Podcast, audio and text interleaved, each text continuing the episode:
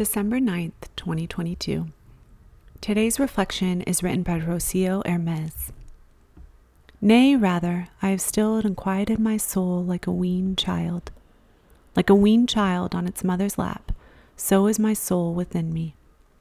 Psalm chapter 131, verse 2. Before I knew much about him, I found myself holding a prayer card of Juan Dieguito that I had stumbled upon. I decided to keep it safe in the little crevice of my dresser, and soon enough I began to pray the prayer found on the back.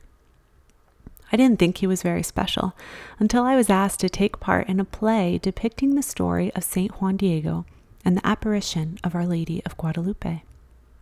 My heart became moved by the Mexican saint I previously knew very little of. I began contemplating the conversation between between Juan and the lady from heaven who appeared on Tepeyac Hill. She addressed him throughout their dialogue as the little, littlest of her sons and the most beloved.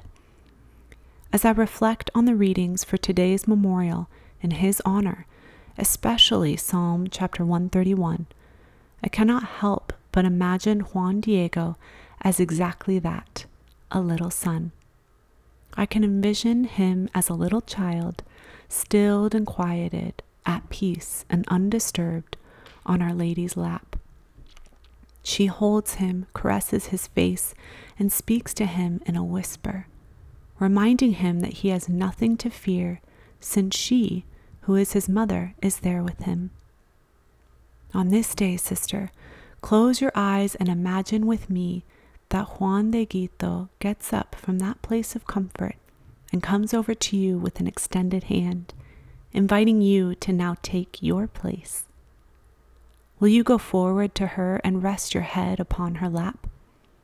Allow her to caress your hair, your tears absorbed into the beautiful turquoise blue of her mantle, and hear her whisper to you what she said to him.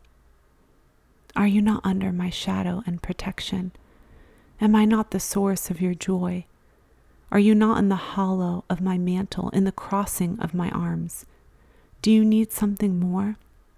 Let nothing else worry you.